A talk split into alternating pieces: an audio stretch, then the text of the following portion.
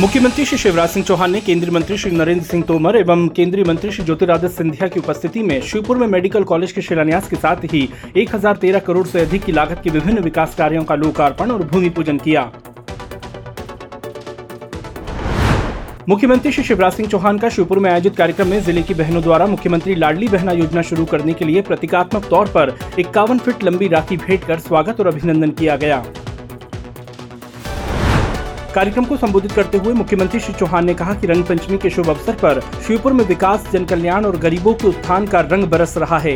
आज विकास और जन कल्याण का नया इतिहास रच गया है।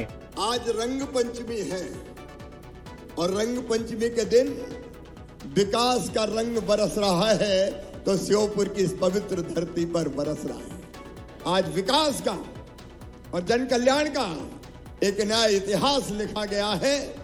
तो इस पवित्र श्योपुर ज़िले की धरती पर लिखा गया है। और मैं आपको यह वचन भी देता हूँ कि विकास की ये काम श्योपुर में लगातार चलेंगे। और ये वचन भी दे रहा हूँ कि पहले पैसा केवल कुछ जगह जाता होगा, लेकिन श्योपुर जैसे विकास की दौड़ में जो ज़िले पीछे रह गए, उनके लिए पैसे की कमी किसी कीमत पर नहीं आने देंगे। मुख्यमंत्री श्री शिवराज सिंह चौहान ने कहा कि नर्मदापुरम के गुजरखेड़ी गाँव के नौजवानों ने आर्थिक रूप से कमज़ोर बहन सुश्री दीपा की धूमधाम से शादी कराकर जन भागीदारी का अनोखा उदाहरण प्रस्तुत किया।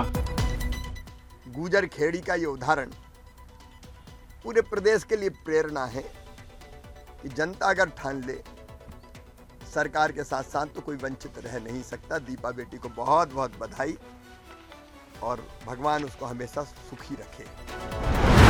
अपने प्रतिदिन पौधरोपण के संकल्प क्रम में मुख्यमंत्री श्री शिवराज सिंह चौहान ने स्मार्ट सिटी उद्यान में पीपल, नीम और करंज के पौधे लगाए।